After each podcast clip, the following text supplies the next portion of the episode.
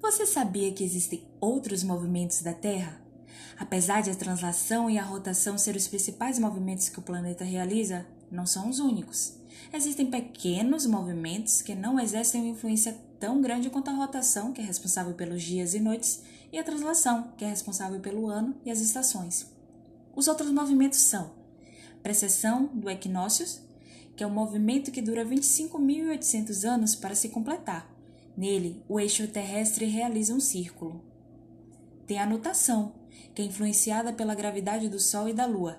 A Terra oscila seu eixo em até 700 metros e retorna à posição original. Cada ciclo desse movimento dura 18 anos e meio. Oscilação de Chandler um movimento que dura 433 dias, onde os polos fazem um movimento circular como efeito da distribuição de massa do planeta e os movimentos internos da Terra.